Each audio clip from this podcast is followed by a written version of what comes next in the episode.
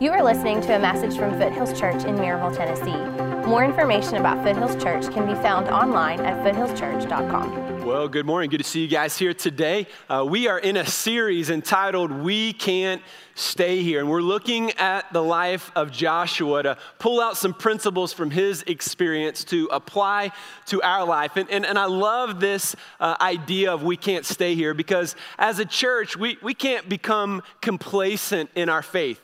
We can't just be satisfied with where we're at and our own level of maturity, you know, spiritually speaking, that we, we believe that God wants us to grow. We believe that God wants to do more in our church. We believe that, that God wants to do more in our city. And so there are more people that need Jesus in our city. So that means that there is more work that we have to do as we pursue them and as we uh, encourage them to understand who Jesus is in their life. And so uh, I don't know, I usually don't do this, but I really love the logo for this sermon series. I don't know if you guys have really studied the, the, the logo yet, but in the background of the logo is a map. And so the map is of uh, our city, of Knoxville, surrounding areas, and uh, in the very center is an arrow. And that arrow represents you, it represents me. And at the very center of that arrow is this little squiggly line. It's a heartbeat, you know, just like you would see on a, on a heart monitor, your, uh, an EKG or whatever. And uh, that, that heartbeat represents the, the very heartbeat of the vision that God has given to us to make disciples. And so as you are the arrow with the heartbeat of making disciples, we every single week are, you know, shooting you into your workplace, into your neighborhoods, into whatever environment you know you are living your life with the heartbeat of making disciples at the very center all over this city all over the surrounding areas. Man i love this mentality. As a church we are in a very unique season. God is is growing us and and god is doing great things but he's not finished and we see beside us this huge space that we're building. And we are building this space for people who are not here yet. We're creating space for people who don't know Jesus. And so, as we looked last week at Joshua chapter 1, we saw that for, for Joshua, the vision that God had given to him it was to lead the people across the Jordan River and to take the land that God had promised his people. They were homeless, they had never had a land, and God is promising them this land, but they have to go and, and take the land. They've got to cross the river, they've got to go. God said, Arise and go. I read Matthew 28, where Jesus says for you and I that you and I have to go. We have to go and make disciples of all nations, baptizing them in the name of the Father, Son, and Holy Spirit. And so last week, we can't stay here because God said go. Today, we can't stay here because people need Jesus.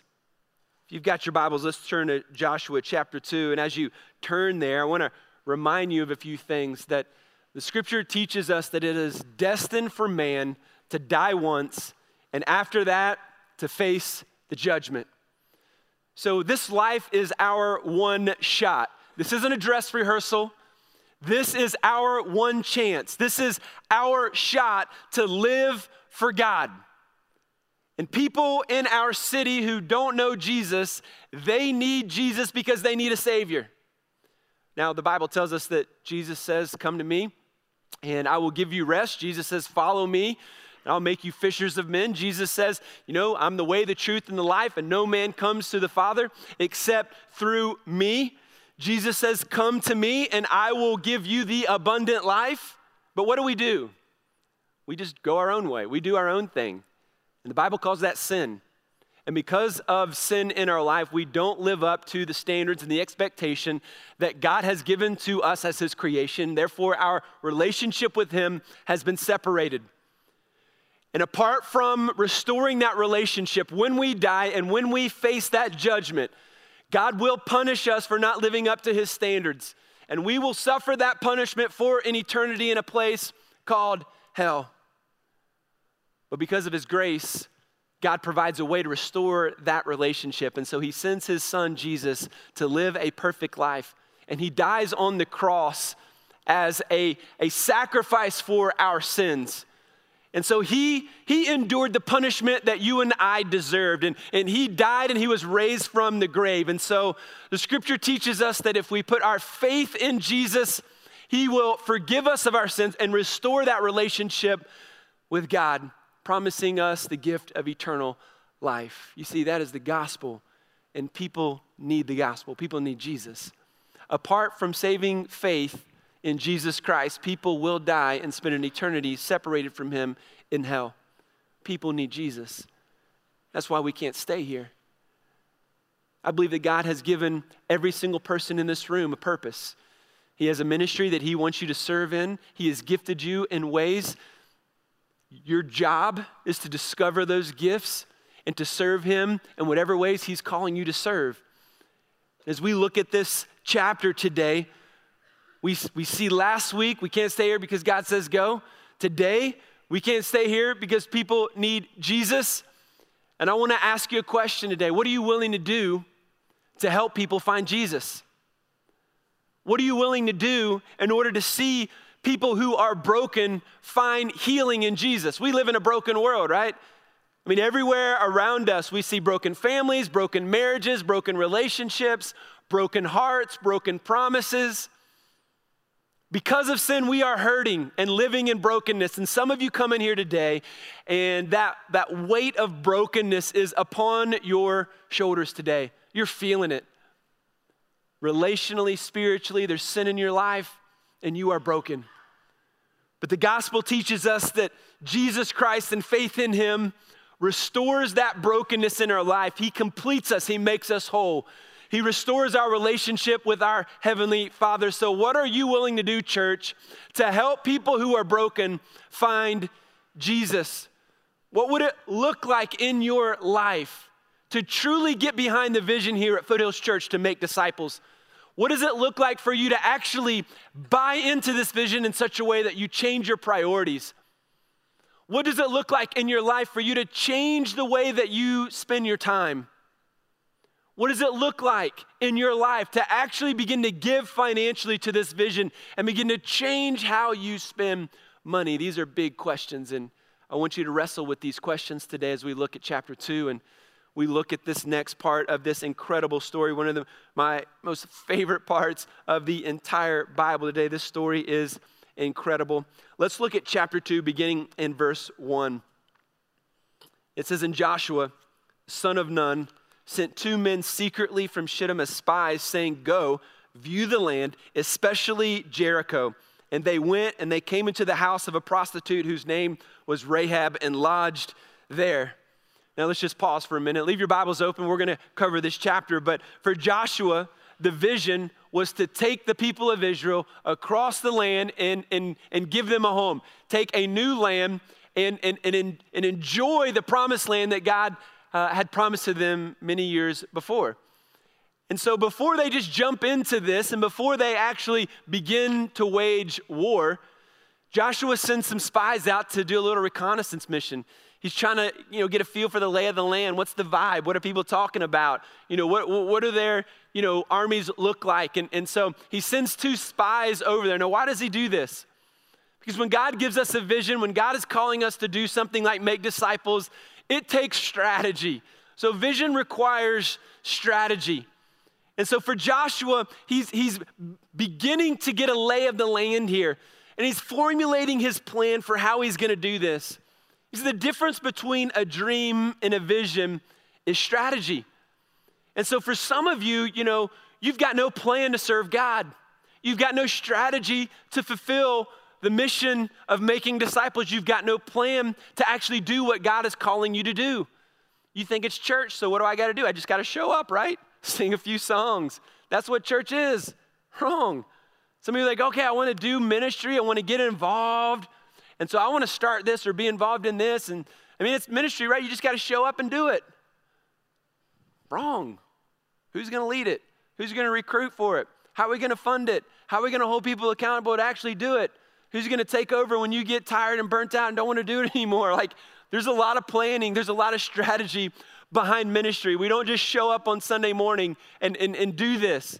There's a lot of strategy, there's a lot of planning. And, and I'm telling you, if you're going to be a faithful steward of the resources and of the gifts that God has given to you, you've got to come up with a plan. Listen, I know you don't have time to serve God. I don't have time either. I got four kids, they're all involved in some kind of sport. My wife works full time. I don't have time to do anything other than the things that I think are important. Because we always find time for the things that we, we value and we think are important. And so we carve out time. We've got a plan, we've got a strategy for how we're going to serve, for how we're going to be involved in small group. You're never going to be involved in small group if, if your excuse is I don't have time for it, because you're never going to have time for that. You're never going to have time to take your students on Wednesday night so that they're getting connected in small groups and being involved in our student. You're, you're never going to do that unless you've got a plan, unless you've strategized how we're going to do this.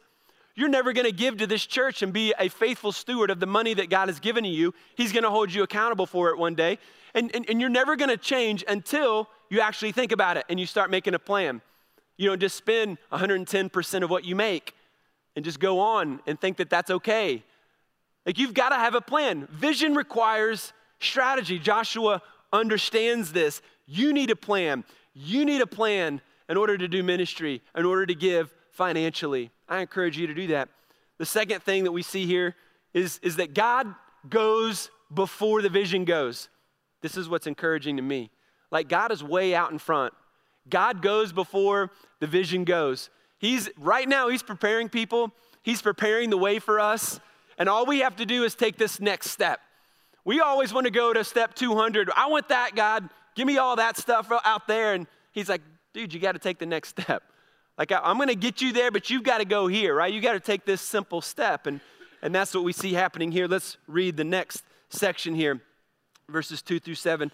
It says, And it was told to the king of Jericho, Behold, men of Israel have come here tonight to search out the land. Then the king of Jericho sent to Rahab, saying, Bring out the men who have come to you, who entered your house, for they have come to search out all the land. But the woman had taken the two men and hidden them, and she said, True, the men came to me but I did not know where they were from. And when the gate was about to be closed at dark, the men went out. I do not know where the men went. Pursue them quickly, for you will overtake them. But she had brought them up to the roof and hid them with the stalks of flax that she had laid in order on the roof.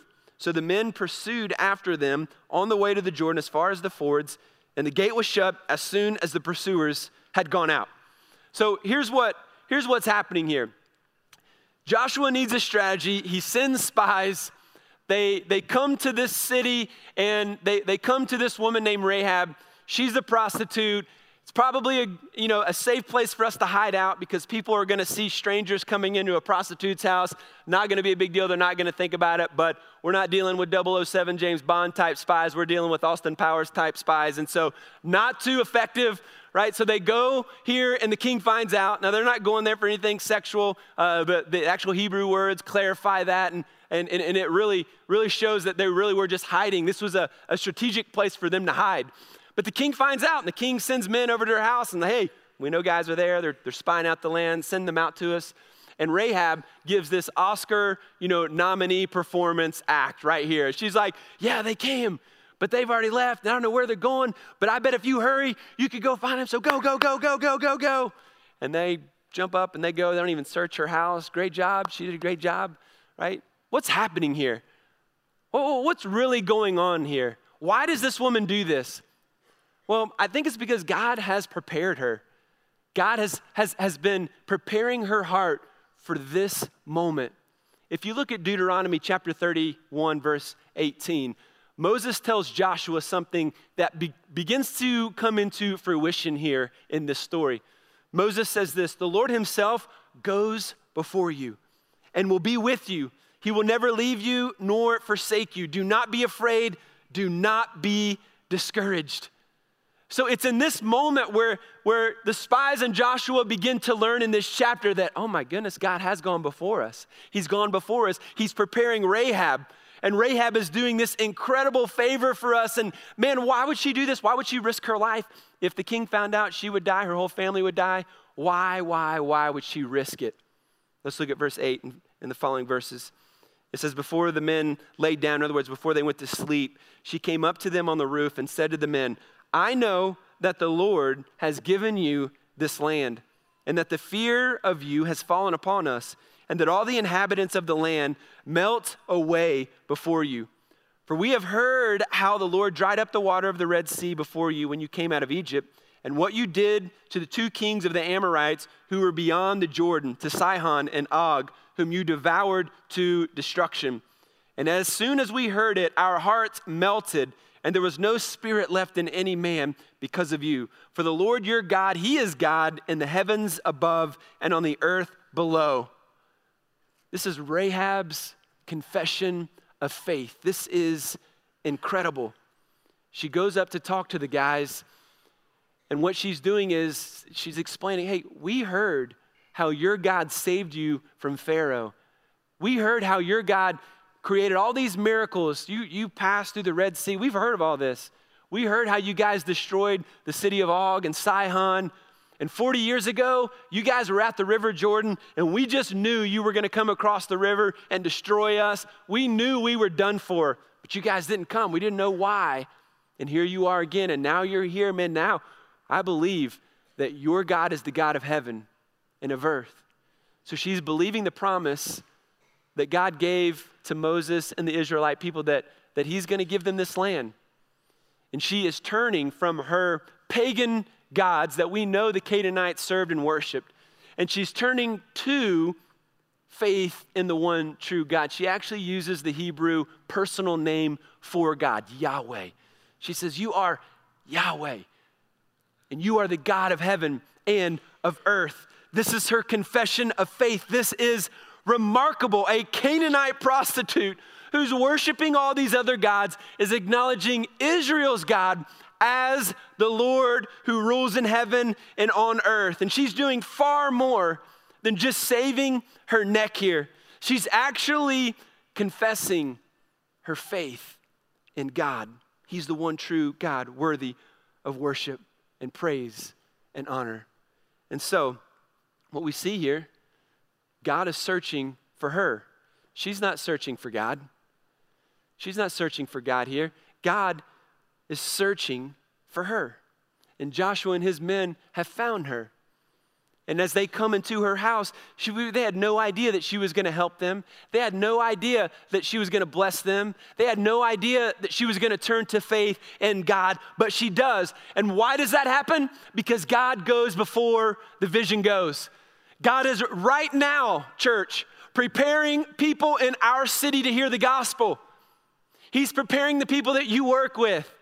He's preparing the parents of your kids' friends to hear the gospel. There's one thing you can know for certain they are broken and they are hurting. You may not know how, you, know, you may not know what's going on, but apart from faith in Jesus, they are hurting and broken.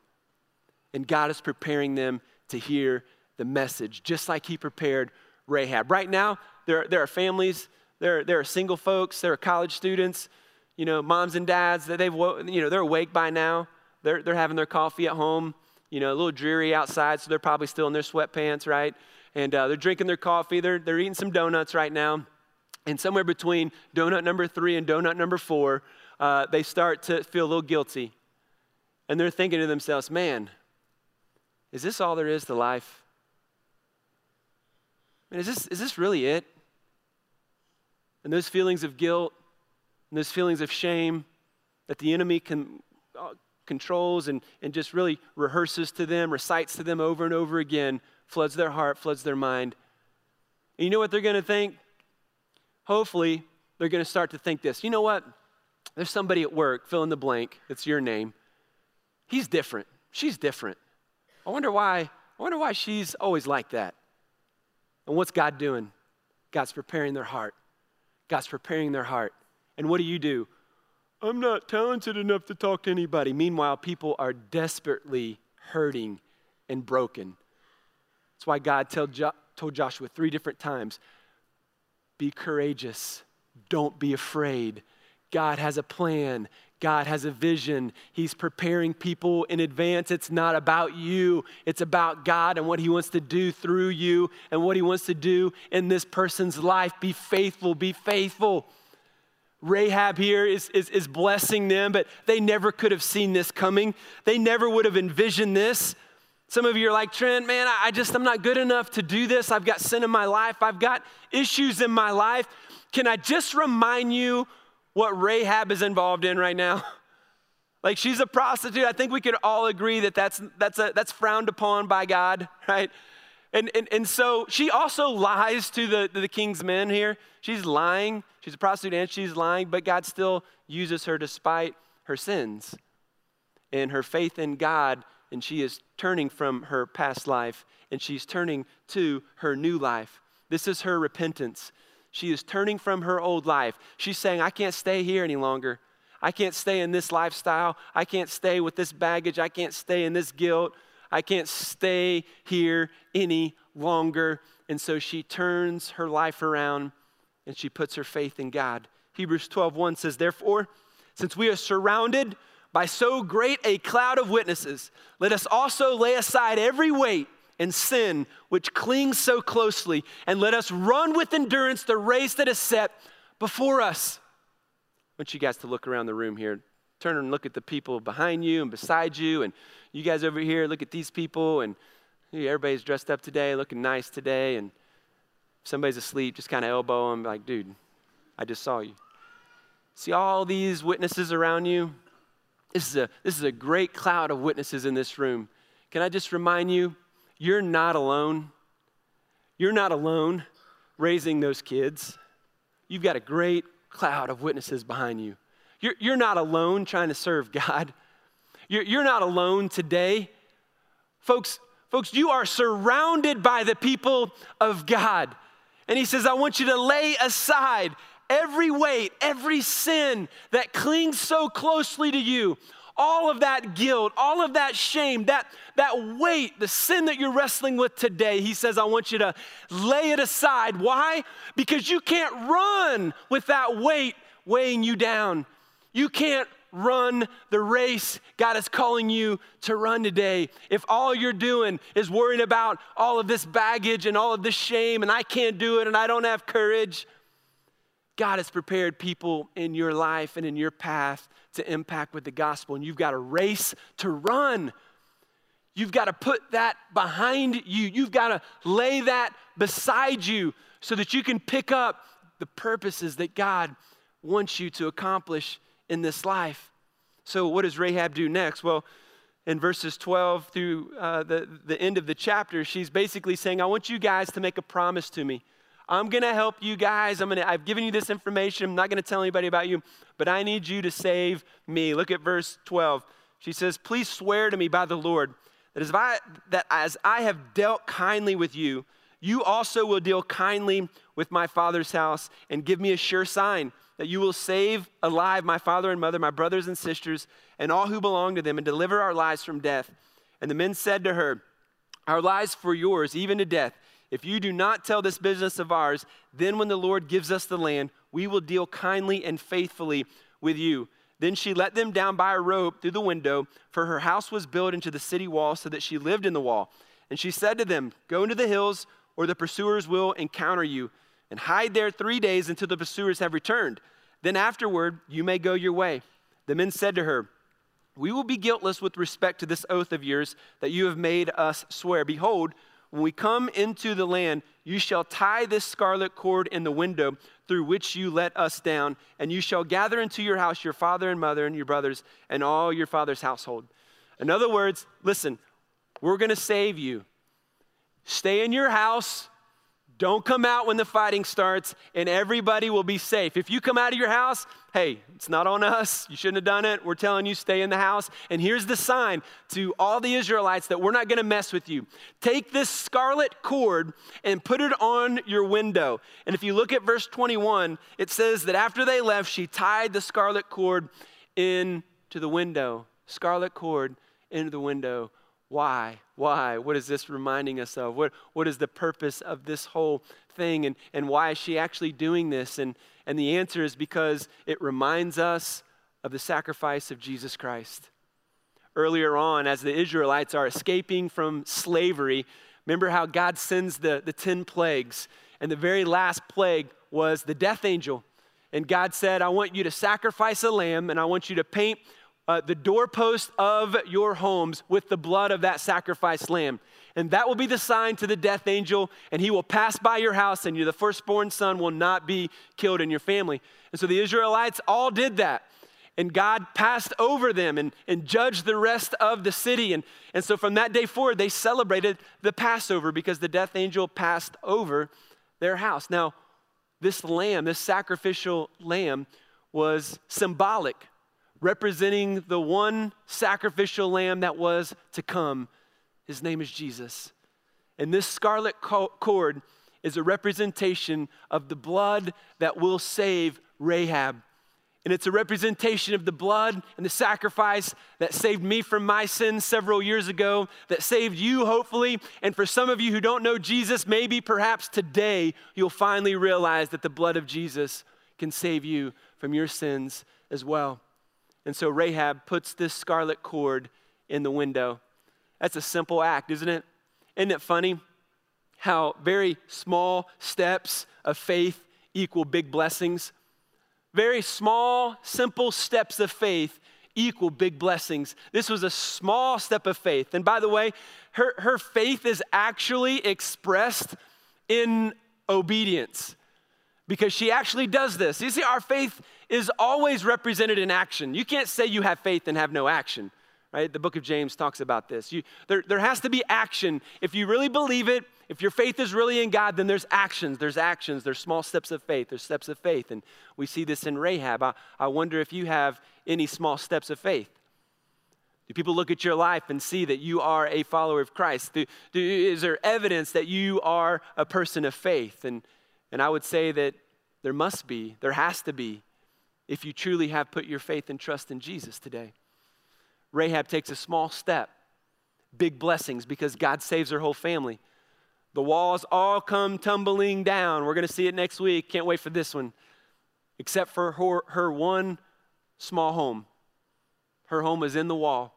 Everything else is devastated. Everyone else dies except for Rahab and her family. Rahab is putting her faith in that action. She's putting faith into motion here.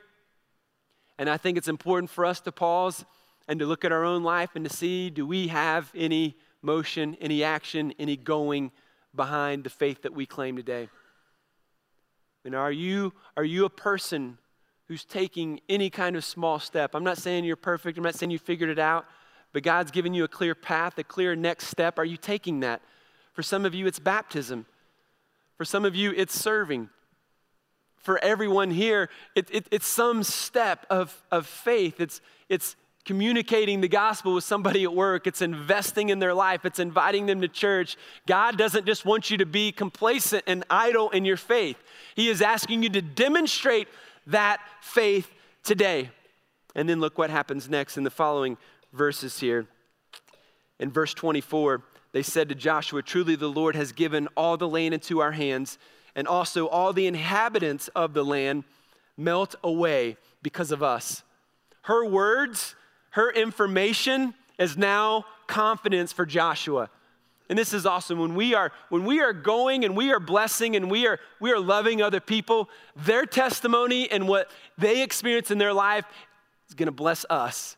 And now Joshua, that courage and that boldness is, is, is alive and well in his life as a result. The last thing I want you to see today is not only is God going before the vision goes, but God also multiplies the impact of your vision. God multiplies the impact of your vision. He's the multiplier. Small steps of faith, God multiplies, okay? That's how it is. I don't multiply it. I don't juggle it and make it better or greater. I take a really small step of faith and God multiplies. And same for you. And this is what happens in this pagan prostitute's life. No one would have picked her to do and to, and to impact the Israelite nation in this way. No one would have said, Yeah, that's the one. She's got potential. She's living on the outskirts of town. Obviously, as a prostitute, she was ostracized from the community. She was shamed in the community. But God blesses her act of faith here and multiplies it in a powerful way. Let me explain how. In Matthew chapter 1, Matthew gives the genealogy of Jesus. In other words, his family tree. And you remember Matthew, he's a tax collector. He was the guy that everybody shamed. He was the guy that, you know, nobody wanted to be friends with. He was the cheater, the liar. You know, he, he, he was the riffraff kind of guy, right? He comes to faith in Jesus. Jesus saves him. He writes the gospel of Matthew, and he lists 42, the 42 dads of Jesus. Now, why is this important? It's important so that we know, based on prophecy, that Jesus was in the line of David, that he is in the line of Abraham, and so he is worthy to be king. Okay? And so 42 dads. Matthew also lists four grandmothers of Jesus. Now, for him to list any women in this list would have been countercultural and a huge deal. But why does he choose these four women? Well, sinner, tax collector, tax collector, ostracized, doesn't fit in. Matthew recognizes that I want people to know that in Jesus' family line, there were some pretty messed up people as well. he, he, he had some crazy family members and some crazy stories. Anybody have crazy family members and some stories you could tell this morning? Some quick hands back there. Wow. Like, oh, I got one. Don't point. The first grandmother he lists is Tamar. You know Tamar's story. I'm not going to get into it. Go to Genesis chapter 38. Very dark, sad story that Tamar went through. Um, and, and, and she was a grandmother of Jesus talks about Ruth in Matthew 1. Ruth wasn't even an Israelite. She was, she was just another outcast, you know, loser, so to speak. And, and God grafts her into the family of God. And, and then she became a grandmother of Jesus. Remember Bathsheba? Woman David cheated uh, and, and, and caused all of these problems, adultery. He you know, David ends up killing her husband, so she's still in mourning over the death of her husband, and now she's shamed by the king, becomes pregnant. I mean, my goodness, she becomes a grandmother of Jesus. And then there's the, a fourth grandmother of Jesus mentioned in Matthew chapter 1. Does anybody want to take a guess who this is? Rahab. Rahab. The pagan, prostitute, lying, conniving woman and God takes her faith and her one small step and multiplies it beyond belief and allows her to be a grandmother of the Messiah. You can't, you can't make this stuff up, guys. I mean, think about this. Here, here is a prostitute worshiping false gods, about to be destroyed by the people of God. But because of God's grace, she turns from her sin. She puts her faith in God. He saves her, and now she's a grandmother of Jesus. Now she's in the family of God. The battle comes, her family is saved, she is saved, and Rahab and her family are then adopted into the family of God. I'm a sinner, I'm on the outside of the family of God. Now God has made me a part of the family of God. He's given me a seat at the table, He's given me a seat in the family of God. Man, this is incredible. You see, empty seats matter to God. Look, look around and notice some of these empty seats beside you guys. See some of these? Some in the front row here. Usually are in the front row. Empty seats matter to God. It's a serious issue. Because every empty seat represents a person. A person like Rahab, a person who is far from God today a person who God is calling us to go and to share, invest in, invite, and give them a seat in the family of God. And so as we look around and we see some empty seats here today, it's a big deal. It's a serious matter. And the reality is, I, I know that there's a lot of people in our city who need Jesus, and so this room is pretty full. There's not a lot of empty seats, and so we we build the auditorium next door. Why? To create space for people who don't know Jesus, for people who are not here yet. We've got to create some empty seats, and then as we are on mission, we bring and fill these empty seats. And our ushers are going to come forward now and, and pass out a, a, a closing reminder today. And, and uh, I, I want to ask you to think about somebody in your life as they come forward. And think about somebody in your life who doesn't know Jesus today. They're far from God. Maybe it's a family member, maybe it's a coworker, maybe it's somebody that, you know, serves you coffee at the coffee shop. It's a waitress or somebody in, in, in whatever venue you regular. And, and I want you to think about them, and I want you to take a sticker, and everybody take a marker, and I want you to write their name in that empty blank. And what we're going to do today, as a sign and as a visual for us to keep this in mind, is we're going to put a name on there, and we're going to put it on the back of our seat. And it says, This seat belongs to, and you fill in the blank. Now, I know how church people are, and uh, y'all have a seat that you sit in every week, don't you? you it may not be the exact seat, but you kind of have an area. And, and have you ever gone to church and uh, you, you come in and somebody's sitting in your seat, and, your and, you, and your first thought is, dude's in my seat? Man, have you ever said that? You're, my first church, um, you know, was a, was a, a more traditional church, and um, this, this older lady came in one day and somebody was actually sitting in her seat. And she actually said, she said, You're sitting in my seat. And she made her get up, made her get out of her seat. And I thought, Oh my God, we got a long way to go here. But the worst part about it is, it was one of my family members. didn't even know. Like, come on, we got to do better than this, right? We all kind of have that seat, but I, I want you to know today the seat that you're sitting in here today, it's not your seat. It's not your seat. I want you to think of your seat as a seat that belongs to somebody else who needs Jesus. And so as you write that name down, put it on the back of your chair as a reminder and as a visual that there are other people just like Rahab that need to be here and they need to hear the gospel. You guys are doing that. I want to close with a story. And the story kind of starts um, a little over a year ago. I'll start it with my, my brother Todd, who was at another church, and um, he became friends with a guy by the name of Mark and started to disciple him, started to pour into his life. And, and uh, Mark began to grow in his faith. And, and uh, as a result, he was more on mission in his life. And there was a guy at his uh, work named Chris, and Chris wasn't going to church anywhere. And he lived in the Louisville area. And so eventually Mark said, Hey, you should go to this church that, that was just planted out there. It's called Foothills Church. You should go to it. And he invited him and invited him. And, and uh, finally, he decided, you know what, I'm going to come. I'm going to go with my wife. And, and, and he came. And he came up to me one day, um, his first or second visit, and he was like, Hey, I'm so and so. I'm Chris, and I'm Mark's friend. And we had all been kind of talking. And, and uh, it was at that time that I was getting ready to start a, a new discipleship group of men. And, and um, about a week or two later, I decided, you know, I'm going to give this guy Chris a call and see if he's interested. I don't know.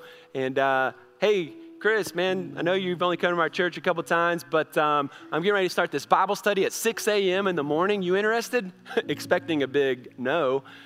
But he said, sure. And so for the next several months, we met in this group, and I'm pouring into him, and, and uh, we're talking about being on mission and, and, and, and, and what it looks like to be on mission. And and then this story happens, and he wrote this. And so I thought, instead of me just telling you, I'm just going to read it because he, he did a really good job explaining it. And so here's what he said Last fall, I was leading a discipleship group in my office, which oftentimes leads to opportunities for me to be intentional with people around the office who were not in a group.